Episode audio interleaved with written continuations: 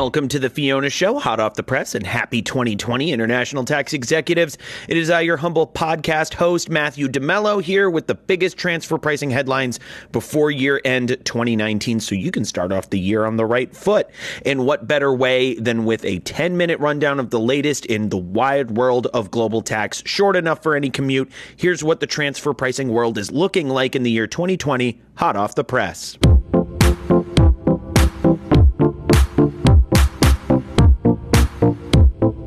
Starting the new decade off strong, Turkey is the latest country to cross the unilateral Rubicon and pass a digital service tax, joining their Western European counterparts in the UK, Italy, France, and a host of others. But the DST Turkey passed in December is, well, uh, unique in that not only is it a lot, 7.5%, ouch, but unlike most countries, Turkey's executive branch dominates the others, to put it politely, and thus there are numerous carve outs in the law allowing for the president to raise or lower lower the tax and on whatever industries as he sees fit. Must be nice. Anyway, the tax was introduced as part of the expenditure taxes law under the Turkish tax legislation and only subject to specified services provided to parties in Turkey and companies with a consolidated revenue of 20 million Turkish lira or 3.125 million euros or more.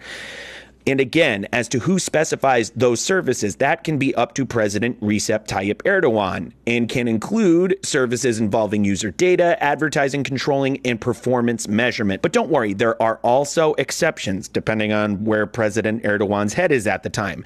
And for as much as seems to depend on the president's divine judgment, the DST does give some reassurances that A, his ahem presidentialness will most likely lower tax rates, not raise them, and B, if he does anything at all, it'll likely be by presidential decree before the law goes into effect on April 1st, 2020. And let's hope he beats that deadline. Mixing authoritarian politics in April Fool's Day doesn't sound like a great way to avoid further confusion.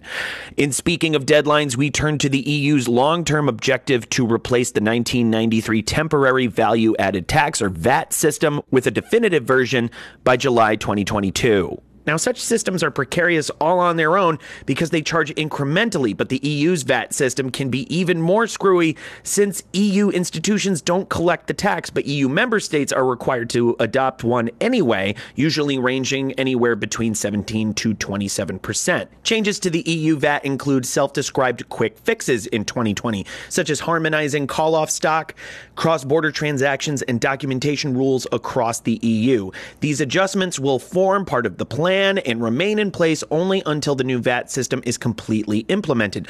But as we heard from the International Tax Review and Avalara's recent roundtable, it's more like instead of the US introducing VAT, the EU is introducing a sales tax. Plus, given the toll it would take on ERP systems, there are very few brave enough to bet the EU is going to debut a no quick fixes version of VAT by 2022.